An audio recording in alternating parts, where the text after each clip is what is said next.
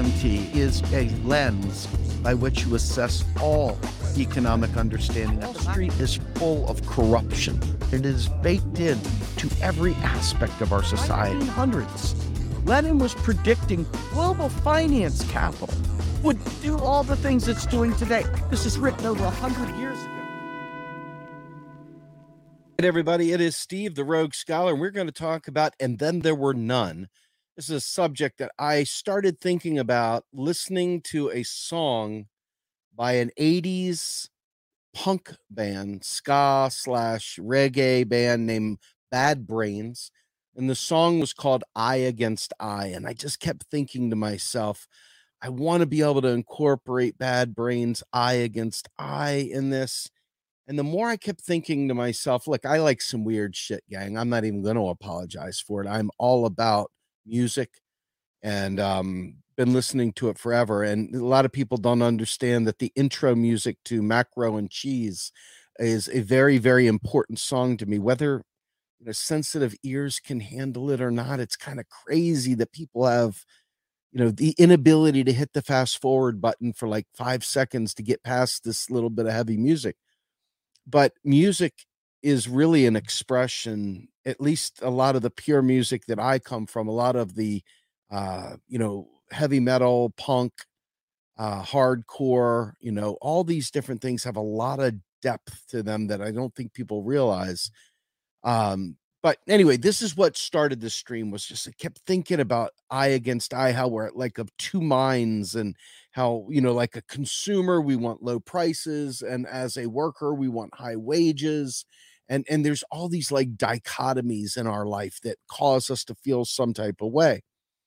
And you saw this on display with like the student debt issue where you had some people saying hey i'm all for this while simultaneously others like saying well what about mine? How come i didn't get mine? or how come i didn't you know and i'm uh, kind of of that camp because the question becomes really challenging when you say, well, you know, if I'm willing to go all the way to the end, who will still be with me? And so there was this great commercial, and I don't normally focus too much on commercials. There was this great commercial called about Feeding America. And it was about these kids on a basketball court and you know they're all hanging out they're all acting real cool they're hanging from the the pipes and they're shooting you know long three pointers and so forth and uh, all of a sudden they realize oh crap mom called i got to go home for dinner. So i'm going to play this video clip here real quickly and i hope that this will help start off where i'm going with this conversation. Here we go. Bring it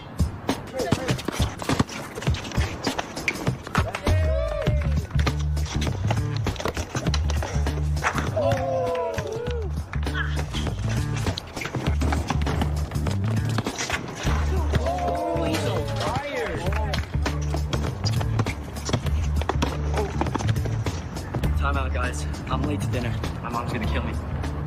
Catch you guys later. Mom wants us home. Okay. Bye, guys. You guys need a ride? Sure. Yeah. All right. How about some one-on-one? Uh, I gotta go eat, man. Sorry, I'll, I'll see you later.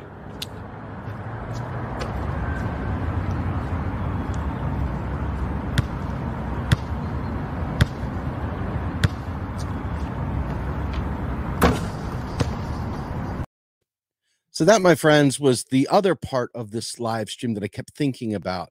And and I kept thinking to myself, this is like us fighting for a Green New Deal. This is like us fighting for Bernie Sanders to get elected. It's like us fighting to end all student debt. It's like us fighting for, you know, actual full-blown national Medicare for all. It, it, what happens? Every single time what happens? Everybody starts off gung ho. The streets are filled with Bernie Sanders supporters, the streets are filled with whatever. The minute, the minute something comes up that is going to require sacrifice, effort, focus, whatever, the minute that it happens, you end up losing a lot of the people that were on the court with you. The minute it happens The minute you say, in order for us to get XYZ done, or in order for us to to be able to get everyone to understand MMT, or to get everyone to understand how important a Green New Deal is, or to understand that taxes aren't paying for student debt cancellation, or whatever. Everybody gets gung ho at first until you realize that you also now have to talk to people that you think are your friends that don't agree with you, that don't understand, that are not knowledgeable of the subject, and they start pushing back. And so then you lose a bunch more from your midst because they don't want to ruffle any feathers. Okay. And then as the thing starts tilting the other direction, where more people are suddenly caving in and not going for the full measure, the people that are still staying course, everybody's excited. This person over here has stayed on course. They have not changed. They have not deviated. They have not caved in. They have not capitulated. They have not gone squishy. They have said, No, I know this is the right answer. I'm not caving in until we get the right thing. I'm not caving in until this is correct. They get labeled the extremist. They get labeled and kicked out of the groups. They get, oh, they're just a problem. They're just a problem. Okay. And so I was watching this in the MMT for RP group. Some random shit lib centrists came strolling in there, uh, laughing at people complaining and asking for all the student debt to be canceled. Now, this person, probably in the beginning, said, Hey, yeah, we should cancel all student debt. But the problem is, is that what happens when you compromise? Now, just pretend like it's color scheme in your house. I like red walls. Well, red looks ridiculous. We should have light color pastel walls. Okay, we'll compromise. Let's go ahead and have a slightly darker but still light color scheme to accommodate your ism. Okay, no problem. That's a compromise where nobody dies. Okay, that's a compromise where no one dies. But when you have people that you know are going to die from your compromise. Who are you to make that compromise? Who are you to say that you that little teeny bit of sacrifice, sharing a live stream, showing up to a meeting, doing a this, doing a that, going to a, a protest, uh, not voting for a bad candidate?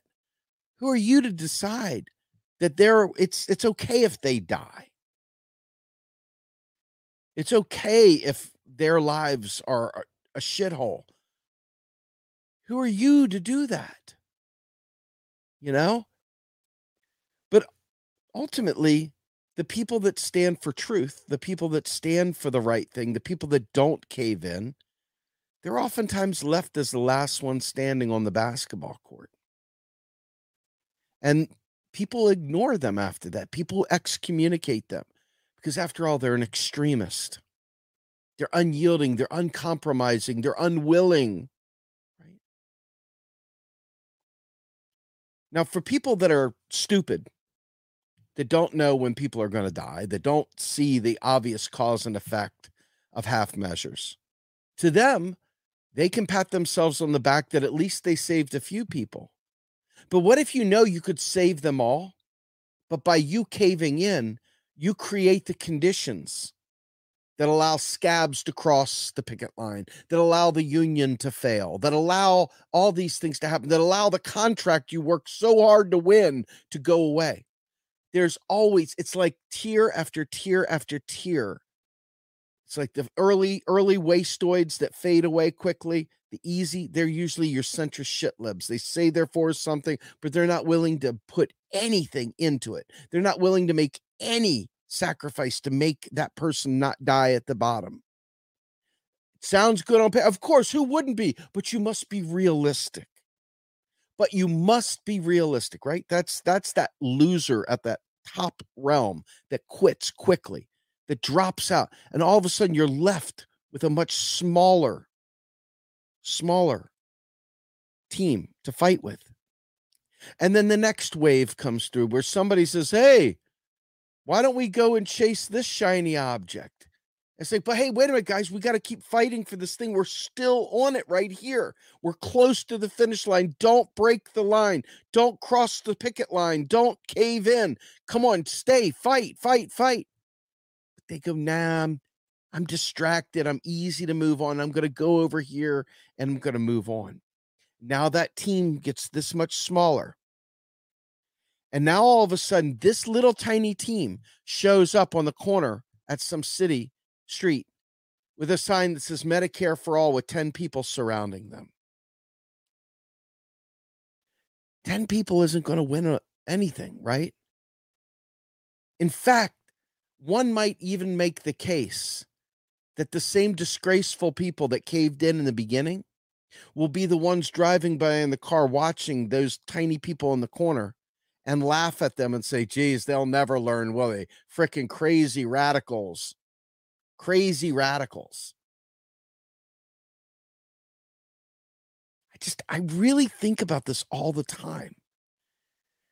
And it's like, I understand the inclination as a project manager to go after quick wins. Okay, that's uh, constantly when you're in industry and you're doing information technology projects and things like that the bosses, the executives are constantly pounding on you to say, hey, we need some quick wins. We need some quick wins. Let's go ahead and do some small wins. Let's get some small wins through the door. Okay. A lot of people are not very big thinkers. It's it's it's alarming how few people see the big picture. Okay. And so these executives understand, sadly, that people's attention span is weak that people aren't willing to fight to the end. They're not willing to die for someone else's needs. They're not willing to do anything there. And so they want to get that quick win in so they keep people's attention and keep the energy going, keep the money flowing and, you know, keep the project alive. And so they do these incremental implementations. Now, in project management, that's okay because you know you've got a, a, money tree behind you the the bosses have approved the project. They're just asking for you to segment your project in small chunks so that we can get quick wins to keep all the other stakeholders engaged right? We got to keep them engaged keep them engaged keep them engaged keep them engaged. It's like a heartbeat in the organization. You got to keep them engaged. And so they go for these small incremental wins. They know what they want at the end of the day though. They're not shying away from the larger project it's not like they're saying, well, we could only agree on building a red door. So we've got this red door and it's standing up, it's mounted in a frame, but there's no house to go with it. But we compromised. We were able to accomplish getting everyone to agree that we should get a red door. And there's this red door is like a statue in the middle of a field that they've planted with a damn frame and everything else. And they're all busy. Well done. Well done ta-da look at what he did. He built a door. He put a door right there. And i just think to myself if if we want incremental wins and we recognize that people have chipmunk style uh focus that they get scattered and skittish like a squirrel trying to chase you know across the street that's what we're surrounded by. I mean no joke. I live it every day. I'm telling you right now squirrel! New person. What you know, it's not like stay focused, stay on track, do the do, let's make it so, let's stay on point, let's build this fucker, let's do it, let's do it, let's do it. Nope. It's like nonstop attrition. Everything is constantly dissolving. People's interest level is dissolving. People's willingness to sacrifice dissolves. Everything, focus, name it, dissolves. Their strength, their convictions dissolve.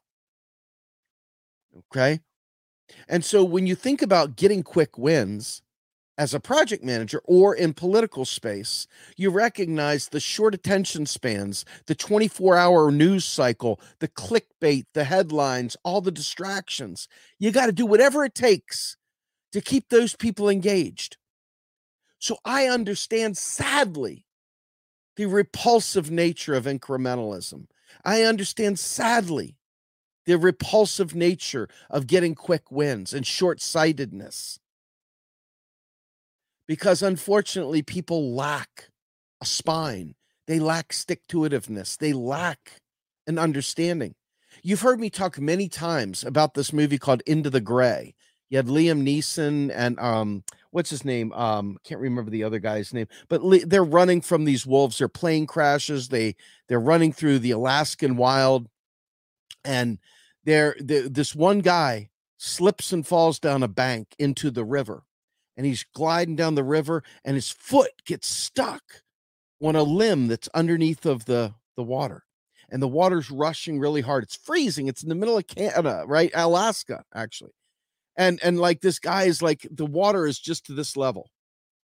And like he turns and you can kind of see the eyebrows but he can't get his nose. There's no way to get oxygen and so cat dies right? Dude dies okay? This is the problem with people patting themselves on the back for incrementalism. That's what these half measures do. They get down to here but the person still dies. Everything's still fucked okay? Everything is still fucked. But you've got the split personality disorder of people that are short on attention, short on commitment, short on conviction, short on willingness, short on intellect, short on anything. Okay.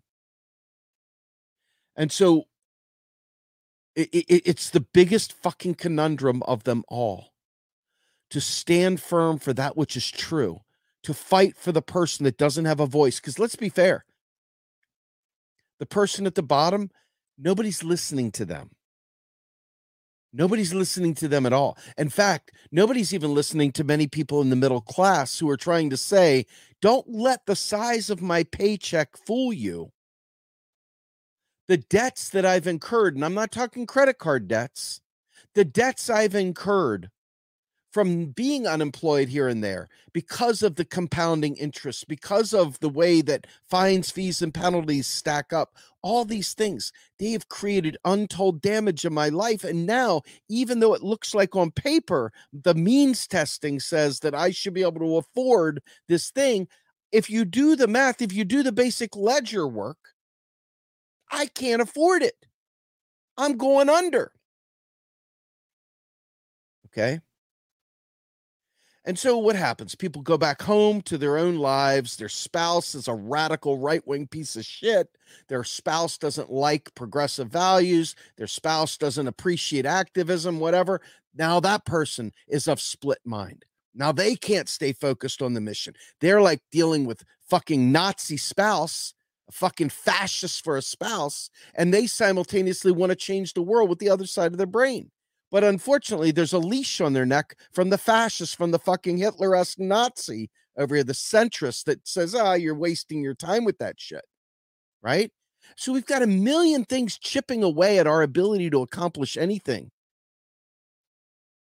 And there's that one guy, just like in the video I showed, that one guy that's left standing holding the bag. Okay. Every time we put forward the stack. Let's just be fair. The stack. The stack is understand the monetary system. Let's understand the monetary system so that you understand that we can do anything we want to do. Let's not let money be a part of any of our problems going forward. Let's not let the government lie to us anymore about being able to afford these programs. Okay. Because the minute someone says it's unaffordable, or the minute someone says we're going to raise your taxes, you start losing people. They start getting purged away. It's like a Venn diagram. It's like you got the universal set of everybody that wants it. And the minute you impose a tax, that Venn diagram, you got a new intersection. You got a new group. You got a new tiny little group. And then what we're talking about here, in my mind, if you think about it, what you're talking about here is once you understand the realm of possibilities, you no longer sweat fake false narratives that literally say we can't do this or we can't do that. Now we get down to what we want to do. Okay. And what we want to do is we want to survive climate crisis. We need to survive climate crisis. But to do that, we're going to cost people jobs. There are jobs that are going to vanish that are no longer going to be valuable or useful. A lot of them have to do with filthy, dirty uh, coal and other kinds of energy sources that are destroying the planet. So once we get rid of those industries, as part of this big not yielding plan. Now, what do we do? Right. So once we've eliminated those jobs, we got to have something for those people. It's called a just transition. Well, this is part of that Green New Deal thing, right? We got the just transition, allows those people to transition not only into new green jobs, but to have pay during this transition time commensurate with their career that they invested themselves in in that dirty business. Think about how many families in West Virginia are coal miners and stuff. And think about how in, embedded the whole culture of being a coal miner is. There has got to be a way to keep them whole, whether you like them or not, whether you like their lives or not, whether you like their lifestyle or not. There's got to be a way to keep them in the fold and keep them maintaining their existence. And that's where the just transition kicks in.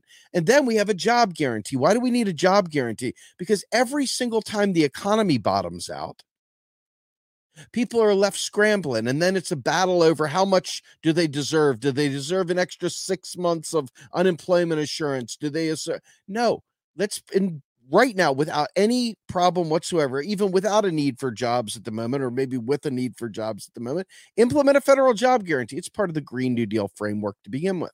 Now all of a sudden we've radically eliminated the need to work for the man. We've created the de facto uh, base case for a um, minimum wage, which is not a minimum wage, it's living wage. We've created the living wage through the job guarantee.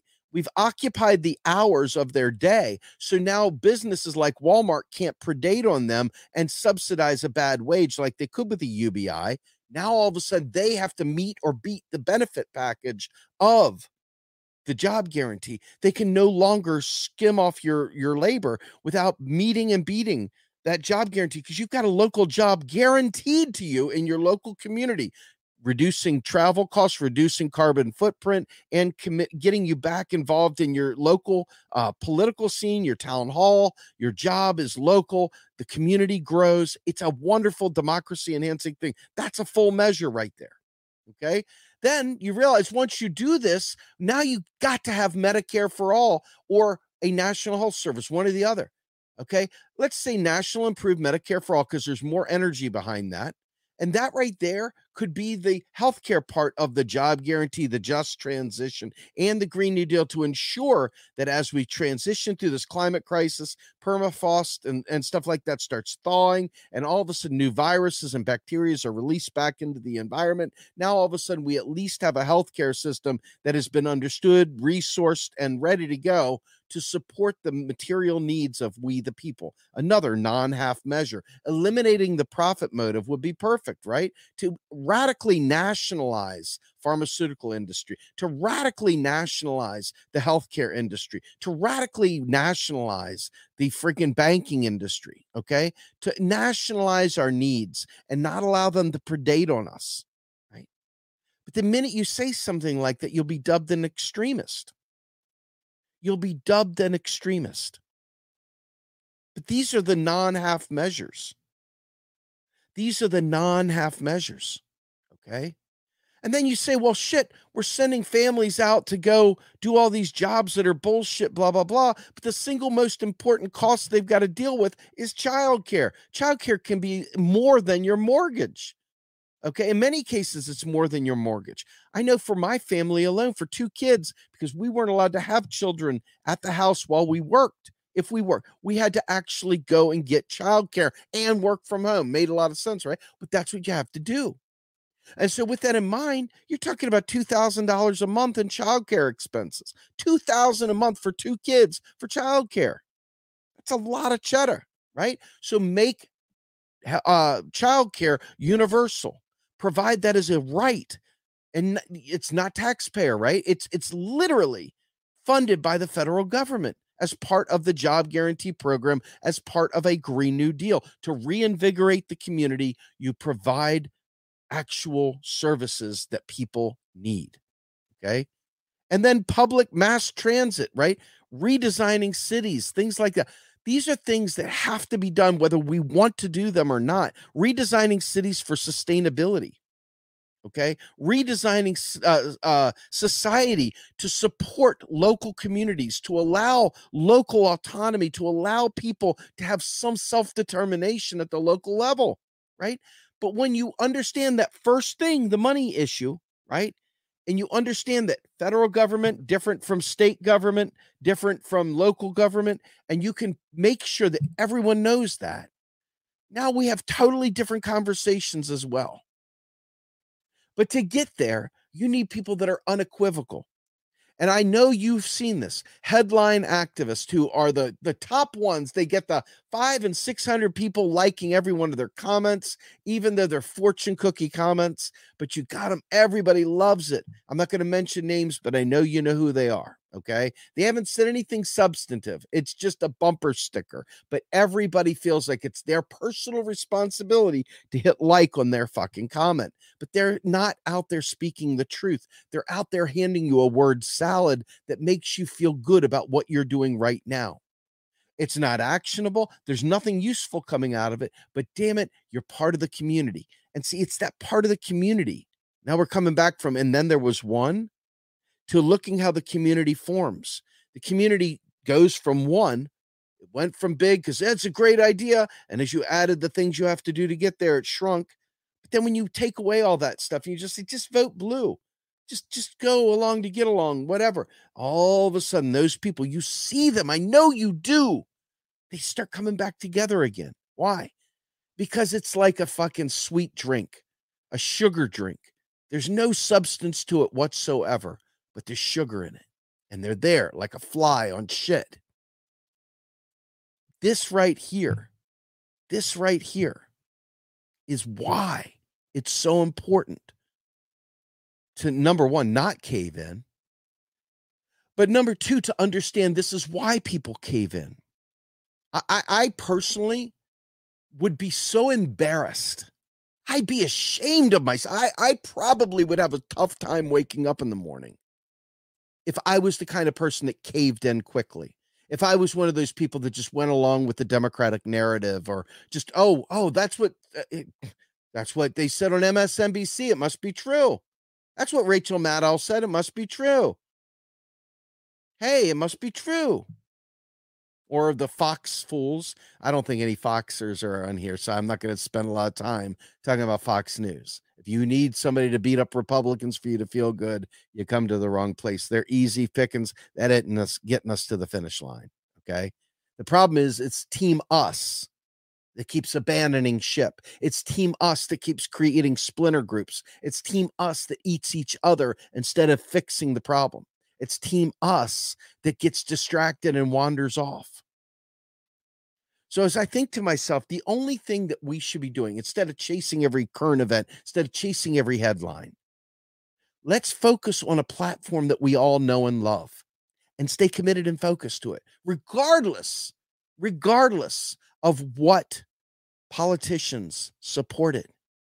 These politicians should not be telling us what's important and then we get on board with their plan. We should be telling them what we need, what we demand, and making them do it. Right? When we were telling Biden that we needed a Green New Deal, period, Bernie Sanders' economic team went in there and said it. He said, no, there'll be no green dream or whatever. We're going to do build back better, more betterer, right? didn't went out of his way. I'm not a socialist. I'm a capitalist. Went out of his way to shit on a Green New Deal. Okay. And then, of course, you've got the outside edge lords whining and crying that the Democrats stole the word Green New Deal. Really, some eco socialist, blah, blah, blah. I get it. But really, at the end of the day, as the tsunami's coming, two idiots standing on a beachfront as the waves getting ready to sweep away, going, I came up with the title Green New Deal. No, we did. No, we did. Eh. Right.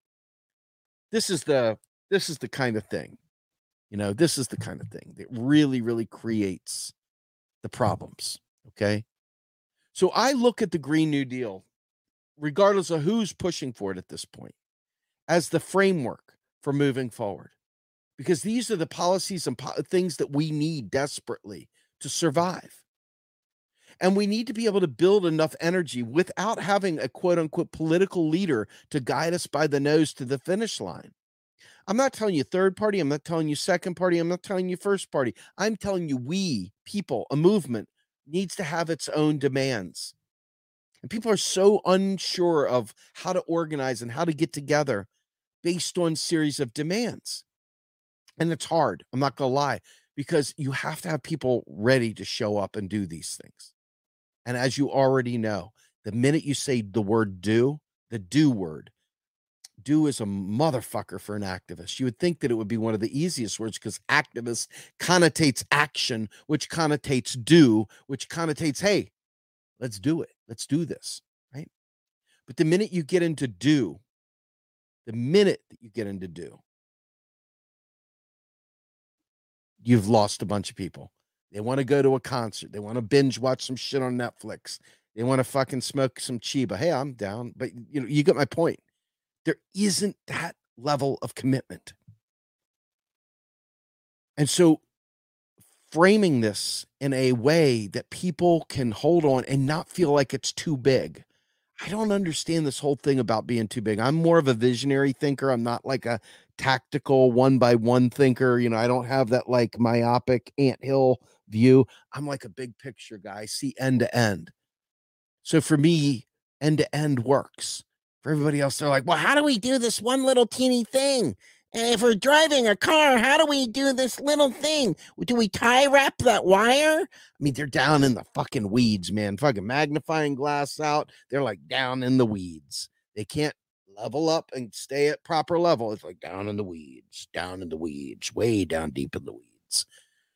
And that problem is that the weeds are where most people's eyes, including my own, roll back in our head and we go to sleep and we check out. Right. And this is a standard problem that we're facing as a movement and going forward. For the hell of it, I'm going to share this video one more time for people because I want people to see this just so that they can understand fully what I'm talking about. I think this is such a good video. Let me know what you think, guys. Here we go.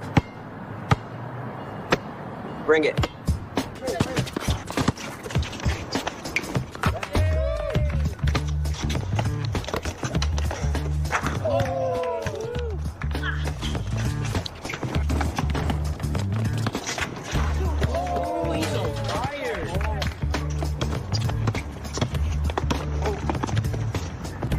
Guys. I'm late to dinner. My mom's gonna kill me. Catch you guys later. Mom wants us home. Okay. Bye, guys. You guys need a ride? Sure. yeah. All right. How about some one-on-one? Uh, I gotta go eat, man. Sorry, I'll, I'll see you later.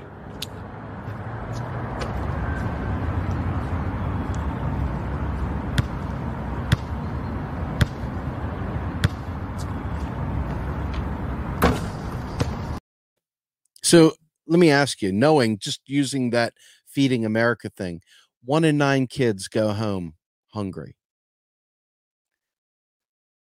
Who's organizing around that?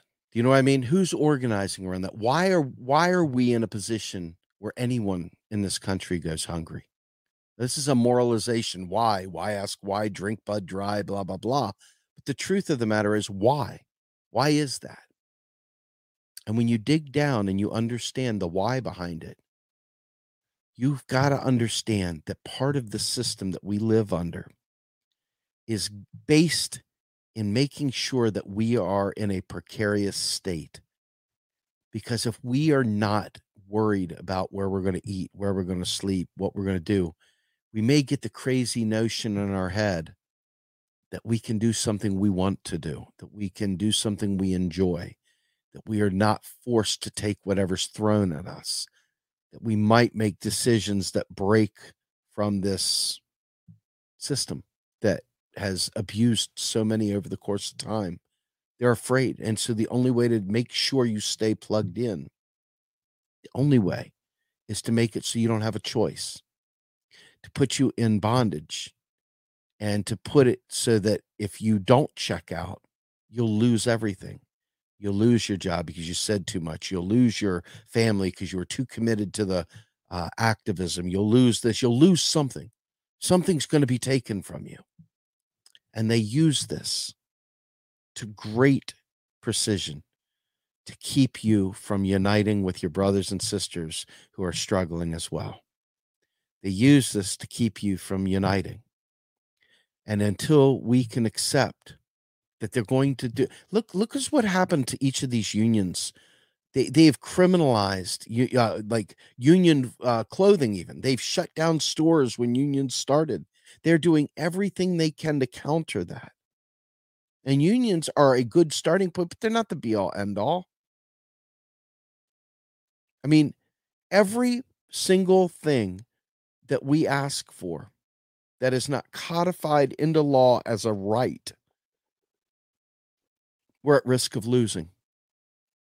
So we'll always be perpetually fighting these fights until we make demands and stay on top of them. And just know that the minute that the thing you think is important has sort of been addressed, think about the ACA. The minute the ACA passed, what happened? Three quarters of would be allies for Medicare for all checked out of the game. You got health care. I'm good. It's like, yeah, I agree with you, but you know, I, I'm really gonna be late to going on this trip to the bar. So I'm going over here instead. You know, that's that's what's happening. So I throw this out at you and I ask you this. If you talk to your neighbor, if you talk to your friends, if you talk on social media and you raise up how the monetary system works so people understand the country creates its own money, that the country is self funding, that the country is the currency issuer, not just the United States, but Australia, Japan, the UK, Canada, Russia, China. Okay. When I tell you that all of those countries I just routed off, many others, but I've just used those, create their own currency. By definition, they don't need your money to go back out to spend. They're not broke. They're not like, where are we going to find the money? Oh my God, where can we find the money? They're, they're not, they're not gonna, they're not gonna do that. Why? Because you create the money. It's created for you right there. Article 1, Section 8, Constitution. Go ahead and write, pass the bill. If I tell you that that's the case, if I tell you that's the case, would you be able to tell your friends that?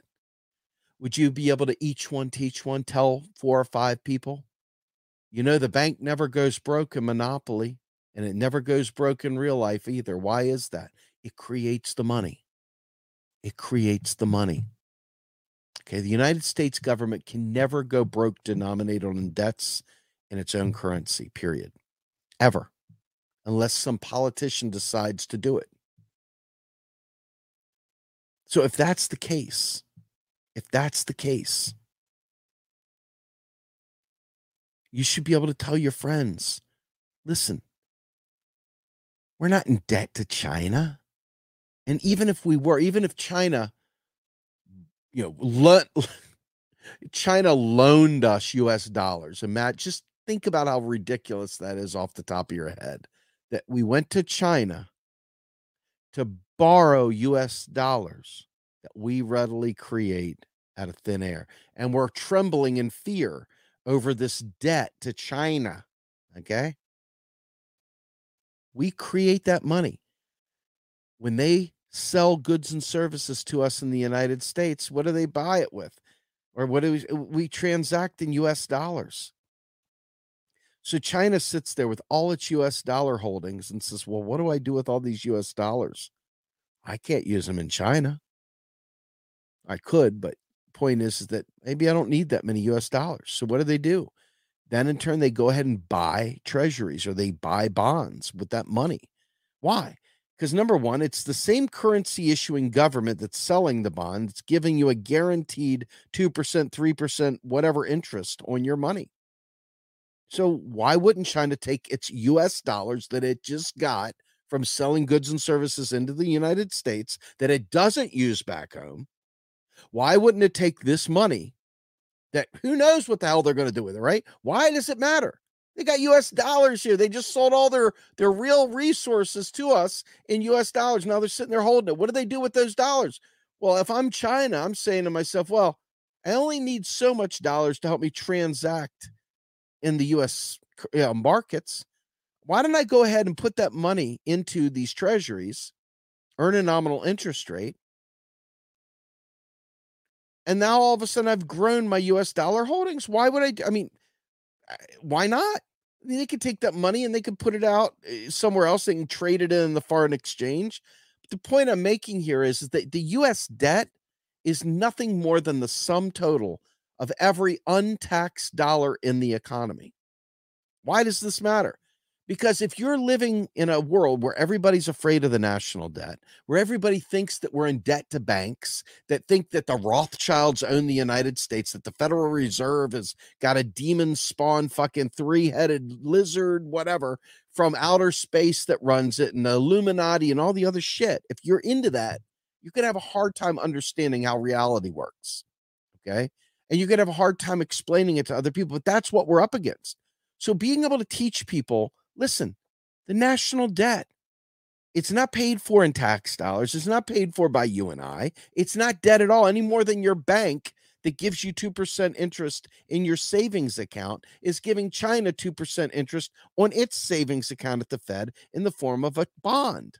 It's the same exact thing. They took their US dollar holdings that they earned and they went ahead and invested it. Eh, we didn't borrow their money. We don't use their money. We create that money from thin air every single time. So if you can get rid of the national debt story, a lot of that Venn diagram comes back because a lot of people shrunk because they thought the nation is broke.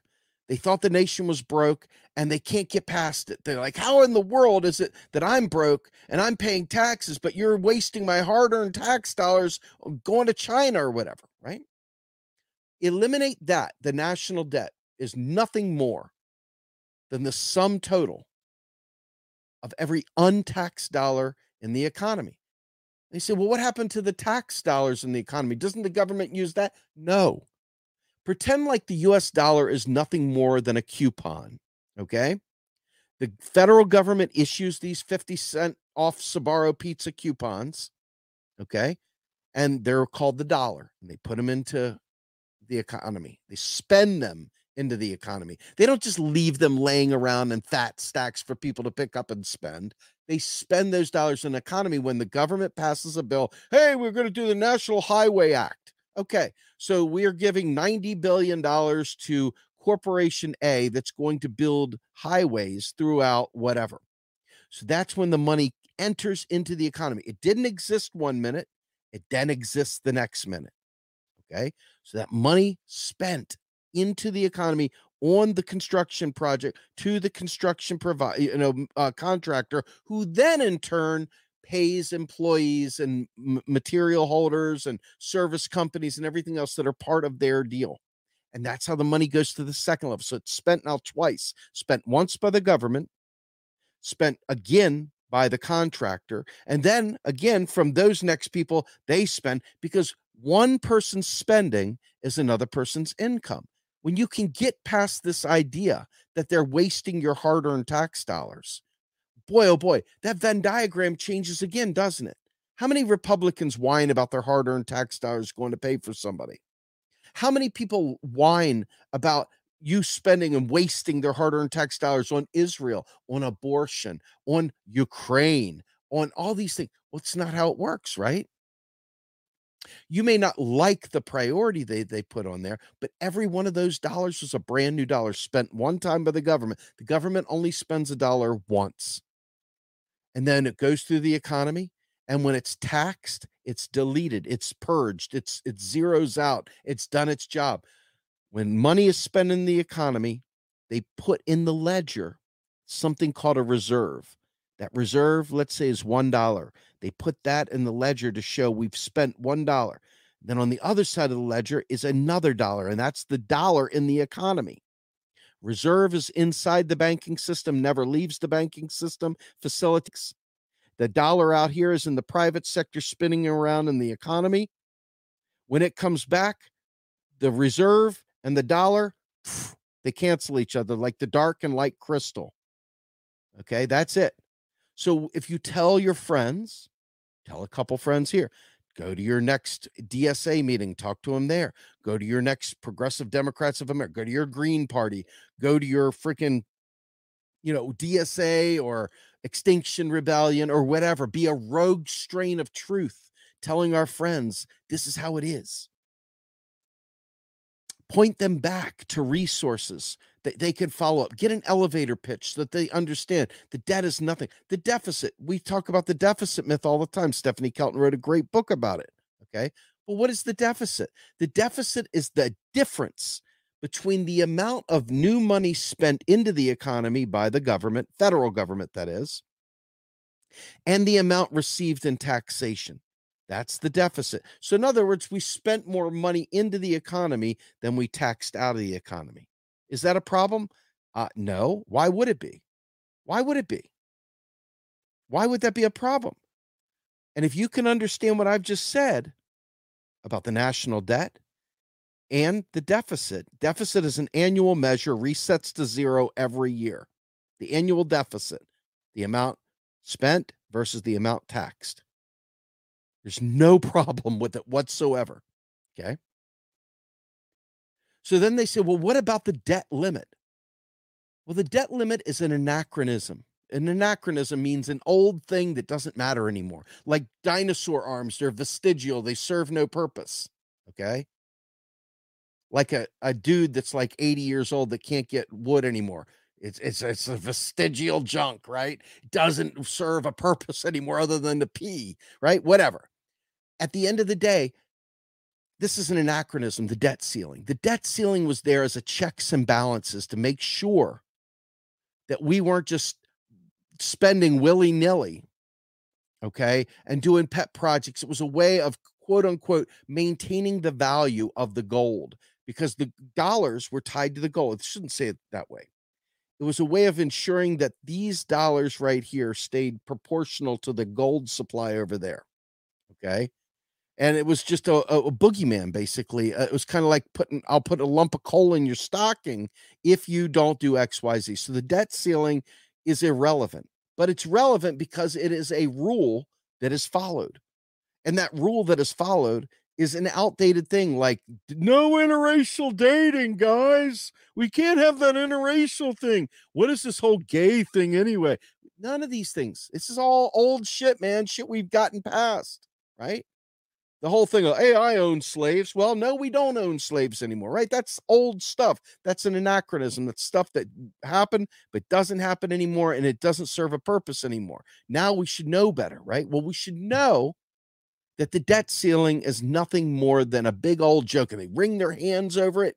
That's why they talk about minting the trillion dollar coin. We'll just mint this little coin, say, hey, it's worth a trillion bucks, put it in there at the Fed, and voila, hey, no more issue with debt ceiling now, right?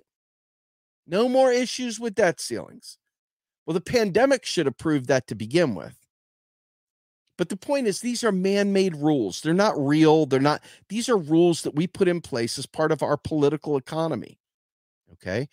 It's just like a, a filibuster. There's no God breathed law that says a filibuster is a thing, but the filibuster was applied for certain reasons and it's been removed at different times for different reasons. It's a political game, it's a political tool. It's not an act of God, and it's something that can be wiped out just like our next subject, which is Social Security, which I talked about recently as well. Social Security. What does FICA taxes do? What's a federal tax? What do federal taxes do? They delete money. So when you pay your FICA tax, remember there's that reserve sitting there in the system. FICA tax hits the turnstile, hits the Social Security trust fund to say, hey, show a marker to say this cat paid a buck into the system. Okay, we show it represent check mark. Yep, he paid a buck. Put it over here, back to the thing. Zeroes out. It's gone. So Social Security is not sitting there in some vault, rolled up fat stacks like Breaking Bad. None of that. It's deleted. And when they send their check and they spend that money out, guess what? It's new money. It's brand spanking new money. Why do they talk about the trust fund? Well, the trust fund was another political tool put in place by FDR to make you feel like you had skin in the game. And by making everyone feel like they have skin in the game, which they don't, by the way, you paid a tax, it was deleted. Okay. There's a check mark put in a box to say, yeah, I paid a buck. Okay. There's no fun there. There's no, oh my God. It's just like, how many check marks do we have? Well, we got enough check marks. Okay, we can make payments. Oh, crap. Looks like there's going to be a lot more people that are going on Social Security. And based on the way things are going and receipts are going, there won't be enough check marks in the trust fund. But the trust fund is nothing more than the authority to pay. It's not the creator of the dollar, it has no dollars to spend out. It just authorizes us, yeah, we've got enough check marks in here. Go ahead and spend the money, Congress. And out of nowhere, Treasury spends those dollars right back into the economy, just like every other fucking spending bill. No different whatsoever, except that on paper, the authority to approve payment is through this trust fund. There is no money in the trust fund whatsoever, just a bunch of check marks that say yes. Talk to a friend, tell them about this. Don't know where to find information about it. I know if you've been following this channel, you do. But if you haven't been following this channel, please go to our website, realprogressives.org, and check it out. Uh, there's a whole bunch of resources out there. Okay. And I mean, I can go through a bunch of go to our fucking podcast, Macro N Cheese. Look it up, macro, the letter N, cheese.com, or go to our realprogressives.org uh, website, go under media, go to pod, go to the Macro N Cheese podcast and check it out. You can find transcripts, you can find links, extras, you name it. Go to our bookshelf. We've got more resources than you would ever believe. Go check it out. But if you need if you need to have somebody, you need a lifeline, you need to tag someone in, you need someone to help you out. You're in a debate and you've gotten too deep in the hole and you're not sure how to pull yourself out. Have a network. Work with real progressives, real progress in action. Check out our Facebook group, Modern Monetary Theory for Real Progressives. Seriously, go there now, right now. Don't wait a minute more. Click, go to uh, uh Modern Monetary Theory for Real Progressives on Facebook. Join the group you know? Go. And so I think in the end, if you understand that so much of our problem lies at that top level, the reason why so many people capitulate and just fall out is because they really fundamentally don't understand that the government can create the money it needs at any given time and spend it into existence at any time it passes a bill to do any of the things that we need done. But if you don't understand that, it's kind of understandable in a way that people feel like they can't do it. They feel like it's too much, it's too hard, too challenging. You know, and so you've got to be able to be there. Like back when I was just getting started, I had a lot more patience and I was learning things on the fly. I was talking to anybody that would listen. Even when I mm. stumbled, I would quickly pick up the phone or write an email or send a message and say, What is this? Where can I find the link for this? Help me find the link for Do you have a meme for this? Where's the article for this? What book should I reference? And I would do it immediately do it while I was on the toilet, do it while I was at work, do it while I was at the kids' baseball game, do it whatever. It didn't matter. I did it because phone, easy. I could sit there and watch a show and do activism without any sweat. A lot of people, for whatever reason, can't walk and chew gum at the same time. A lot of people put their phone in another room and whatever. So they can't do important things that help people get trained on this stuff because most people aren't going to just sit there and watch an hour long video like this will be. Okay. Unfortunately, we only got a small ratio of people watching. Okay. Small, small, small ratio of people watching compared to other people that watch the clickbait. Why is that? Clickbait doesn't require a sacrifice. Clickbait doesn't require you to think.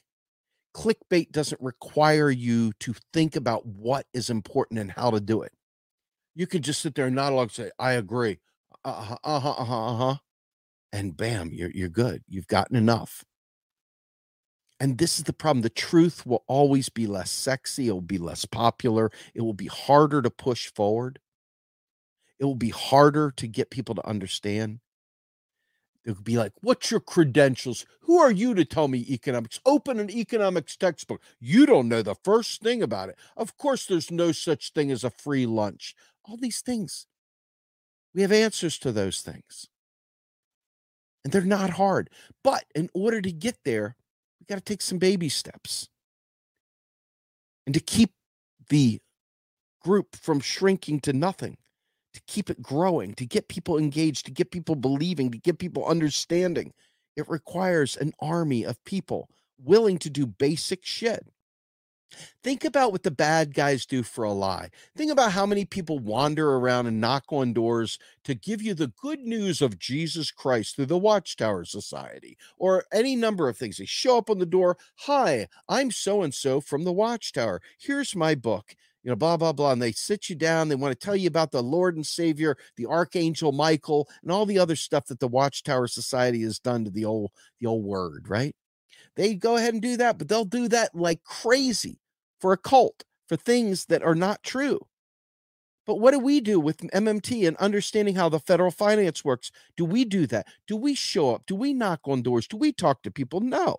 Part of the reason for that is, is that we aren't coordinated enough. We're not organized enough. I'll take the blame for that. I have a, a nonprofit that focuses on that. We should be doing that. But as far as other people goes, we got to get them to show up to learn this stuff to begin with. And I think that if we can build that base, that foundation, we can limit the number of people that cave and capitulate. We can literally limit that because people will start understanding. They'll wake up, the eyes will be bright, and it won't just be a blue flame that fades out quickly as soon as you say you have to do something. Hopefully, we can build enough people that are doers, that have skills, that are willing to not go, well, where's my paycheck? When am I getting paid? Where am I? You're doing this to save your children. You're doing this to save society. You're an activist, for God's sake. You're doing this for the world. That's your pay. And if you learn a skill along the way, then you've got real world skills that you can take into the world for you.